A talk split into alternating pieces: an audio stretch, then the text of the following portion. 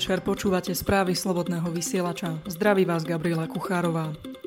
Vo veku 81 rokov zomrel v nedeľu 9. septembra dlhoročný rozhlasový herec Vladimír Minarovič. Poslucháči sa s jeho hlasom mohli stretávať viac ako 40 rokov v rozhlasových hrách, rozprávkach, dramatických a životopisných pásmach, ale aj pri prednese poézie. TASR o tom informovala hovorkyňa RTVS Erika Rusnáková.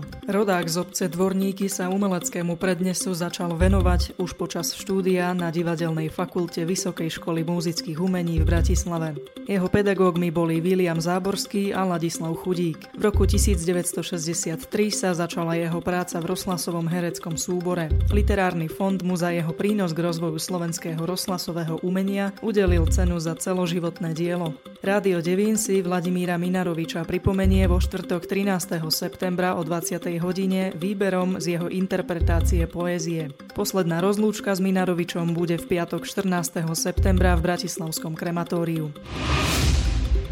Funkčné obdobie nového prezidenta policajného zboru ostane zatiaľ otvorené. V nedeľu to podľa denníka Pravda uviedol predseda vlády Peter Pellegrini. Vláda bude v stredu 12. septembra schvaľovať novelu zákona o policajnom zbore a nové pravidla výberu policajného prezidenta bez určenia funkčného obdobia. Pellegrini sa tiež vyjadril k návrhu zmien na výber ústavných sudcov. Priznal, že turbulentná diskusia i oponentné názory môžu napokon dospieť do situácie, keď bude hroziť, že noví sudcovia zvolení nebudú a ústavnému súdu môže hroziť znefunkčnenie. Pellegrini však uistil, že k takejto situácii podľa neho reálne nedôjde. V súvislosti s prípadnými ústavnými zmenami je Pellegrini i pozitívne naklonený myšlienke, aby sa do základného zákona dostalo znovu okresanie výrokovej imunity. Zdôraznil, že by nemalo byť nikomu dovolené, aby slobodu slova zneužíval na výroky, ktoré popierajú holokaust, základné ľudské práva, šíria neznášanlivosť a nevraživosť. Ruská federálna bezpečnostná služba oznámila, že zatkla operatívca teroristickej organizácie Islamský štát. Ten plánoval zabiť jedného z vodcov samozvanej Doneckej ľudovej republiky, a to v mene ukrajinských úradov. Informovala o tom v pondelok agentúra TASR s odvolaním sa na ruskú televíziu RT. FSB muža identifikovala ako Medžida Magomedova, narodeného v roku 1988 v juhoruskom Dagestane. Zásahový tím ho zatkol v nedeľu v Smolenskej oblasti na západe Ruska. Magomedov sa vraj priznal, že bol zapojený do sprísahania s cieľom zabiť ukrajinského veliteľa vzbúrencov, ktorý žije v Rusku. Touto misiou ho údajne poverila Ukrajinská bezpečnostná služba SBU v koordinácii s členmi pravicovej nacionalistickej skupiny Pravý sektor. Podľa vyhlásenia FSB muž tvrdil, že štátne špeciálne služby Ukrajiny poskytujú na svojom území aktívnu podporu bojovníkom medzinárodnej teroristickej organizácie Islamský štát štát. Ponúkajú im bezpečnosť, finančné prostriedky, zbranie a výbušniny na organizovanie teroristických útokov na území Ruska.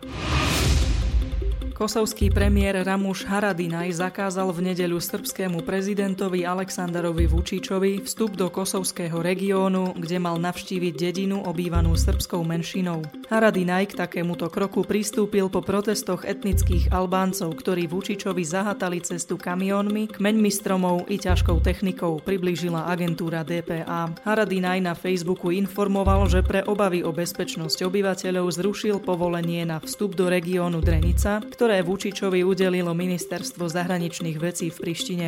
Prezident Vučič uviedol, že za zátarasami na ceste bolo počuť streľbu. Srbský prezident dodal, že kosovských Srbov nebude vyzývať k odplate, informoval denník ZME. Vo švédskych parlamentných voľbách tesne zvíťazil vládnuci stredoľavý blok, ktorý po sčítaní takmer všetkých volebných obvodov získal 40,6% hlasov. Napísali dnes hospodárske noviny s odvolaním sa na agentúru Reuters. Opozičnej stredopravej aliancii dalo hlas 40,3% voličov. Posilnila protiimigračná strana švédsky demokrati, ktorá získala 17,6% hlasov. Agentúra AFP pripomenula, že zostáva za započítať 200 tisíc hlasov Švédov žijúcich v zahraničí, k čomu dôjde v stredu. Niekoľko tisíc ľudí pochodovalo v nedeľu v Barcelone za národnú jednotu Španielska a proti snahám separatistov o osamostatnenie Katalánska. Na protidemonštrácii na podporu katalánskej nezávislosti sa zasa zišlo asi 100 účastníkov.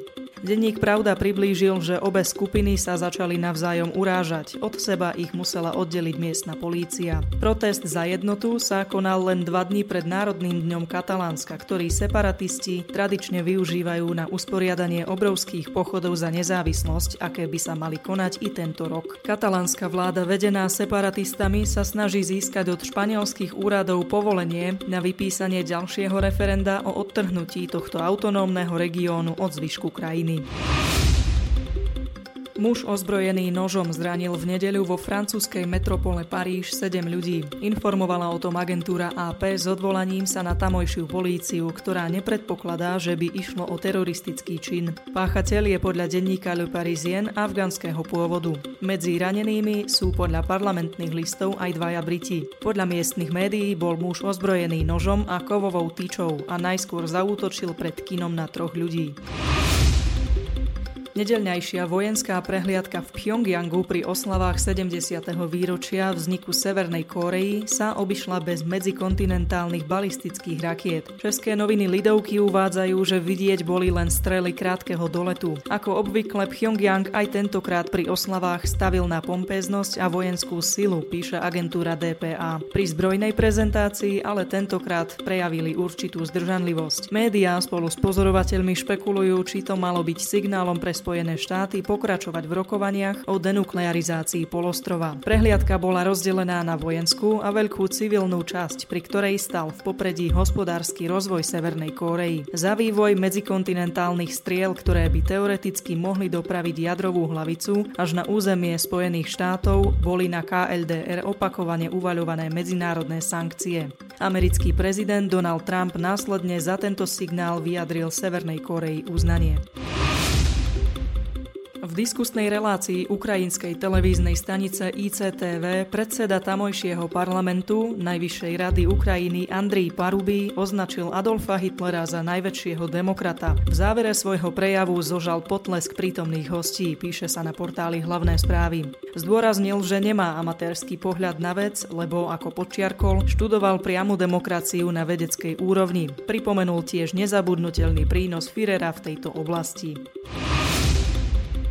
Ruská armáda v sobotu oznámila, že dve americké stíhačky typu F-15 v sobotu zhodili na dedinu v sírskej provincii Dar a Zaur bomby s horľavým bielým fosforom. To medzinárodné zákony zakazujú, píše HN Online. Terčom amerického bombardovania bolo mestečko Hadžín, uviedol vo vyhlásení generál Vladimír Saučenko. Hovorca Pentagonu v reakcii na tieto vyhlásenia povedal, že žiadna z vojenských jednotiek nasadených v oblasti ani nie je vybavená akoukoľvek muníciou obsahujú obsahujúcou biely fosfor. Americké ministerstvo obrany poprelo v nedeľu obvinenia ruskej armády. Biely fosfor je využívaný na vytváranie dymovej clony, no tiež ako zápalná zbraň, pretože je vysoko horľavý a môže spôsobiť ťažké popáleniny. Ženevské konvencie zakazujú využívanie zbraní s bielým fosforom, keď sa v blízkosti nachádzajú civilisti, uviedol podľa TASR hlas Ameriky. Spoločnosť Google odstránila zo svojej platformy YouTube reklamné oznámenie ruského opozičného lídra Alexeja Navalného. Ten vo svojich videách vyzýval Rusov, aby v nedeľu, teda v deň volieb mnohých starostov alebo gubernátorov, išli demonstrovať proti vláde. O stiahnutí reklám podľa hospodárskych novín v sobotu informoval Navalného poradca Leonid Volkov. Google k opatreniam pristúpil po stiažnosti úradov, že videá opozičného lídra porušujú zákonom daný zákaz politickej reklamy tesne pred voľbami. Zaoberáme sa všetkými opodstatnenými stiažnosťami štátnych orgánov. Tiež od inzerentov požadujeme, aby konali v súlade s miestnymi zákonmi a našimi pravidlami ohľadom reklamy. Uviedla pre agentúru Reuters ruská pobočka firmy Google. Volkov označil žiadosť Ruskej ústrednej volebnej komisie o stiahnutí videí za nelegálnu. V Rusku prebehla v nedeľu vlna protestov proti dôchodkovej reforme, informoval denník ZME. Počas demonstrácií, ktoré sa konali v zhruba dvoch desiatkách ruských miest, bolo údajne zadržaných približne tisíc ľudí, informovala agentúra DPA s odvolaním sa na správy aktivistov. Protestné zhromaždenia proti plánovanému zvýšeniu dôchodkového veku sa uskutočnili v deň, keď v mnohých oblastiach Ruska prebiehali regionálne i komunálne voľby. Demonstrácie zvolal Alexej Navalný, jeden z naj najvýraznejších kritikov ruského prezidenta Vladimíra Putina, ktorý sa ich však osobne nezúčastnil. Momentálne si totiž odpikáva 30-dňový trest väzenia za organizovanie nepovolených zhromaždení. Policajti varovali účastníkov, že svojim konaním narušujú verejný poriadok. Starostom ruskej metropoly Moskvy bude naďalej blízky spolupracovník prezidenta Vladimíra Putina Sergej Sobjanin. Rozhodli o tom nedelné voľby, v ktorých získal takmer 70% hlasov. Informoval denník Pravda s odvolaním sa na agentúru TASS. Druhý skončil s odstupom komunistický kandidát Vadim Kumin, ktorý od voličov dostal iba 11,5% hlasov. Ako sa očakávalo, volebná účasť bola v ruskej metropole nízka, len niečo vyše 30% Pri predchádzajúcich voľbách moskovského starostu spred 5 rokov, kedy tiež zvíťazil Sobianin, prišlo k hlasovacím urnám tiež len 32% voličov. V nemeckom meste Chemnitz ešte stále neopadli emócie po tom, čo pravdepodobne dvaja žiadatelia o azyl dobodali nemeckého občana a Nemci už riešia ďalší podobný prípad, informoval portál Parlamentní listy. Podľa denníka Bild polícia z mesta Köthen na sever od českých hraníc zadržala dvoch Afgáncov, ktorí sú podozriví z vraždy 22-ročného Nemca. Podozriví majú 18 a 20 rokov. Mladík mal zomrieť po hádke na jednom z tamojších ihrisk. V sobotu v noci sa tam mali hádať traja Afganci a jedna tehotná žena. Muži sa hádali o to, ktorý z nich priviedol ženu do druhého stavu. K hádke sa potom pridali dvaja Nemci. Nasledovala bitka, následkom ktorej jeden z Nemcov zaplatil životom. Ako príčinu smrti oficiálne zdroje uviedli zlyhanie srdcovej činnosti. Z výsledkov pitvy vyplýva, že príčinou úmrtia neboli zranenia, ktoré Nemec utržil pri konflikte, uviedla podľa agentúry DPA krajinská ministerka spravodlivosti. Prokuratúra však upozornila, že stav vyšetrovania ešte neumožňuje zverejnenie ďalších podrobností. Nemecký denník Bild tvrdí, že mladý Nemec, ktorému sa pri strete nič nestalo,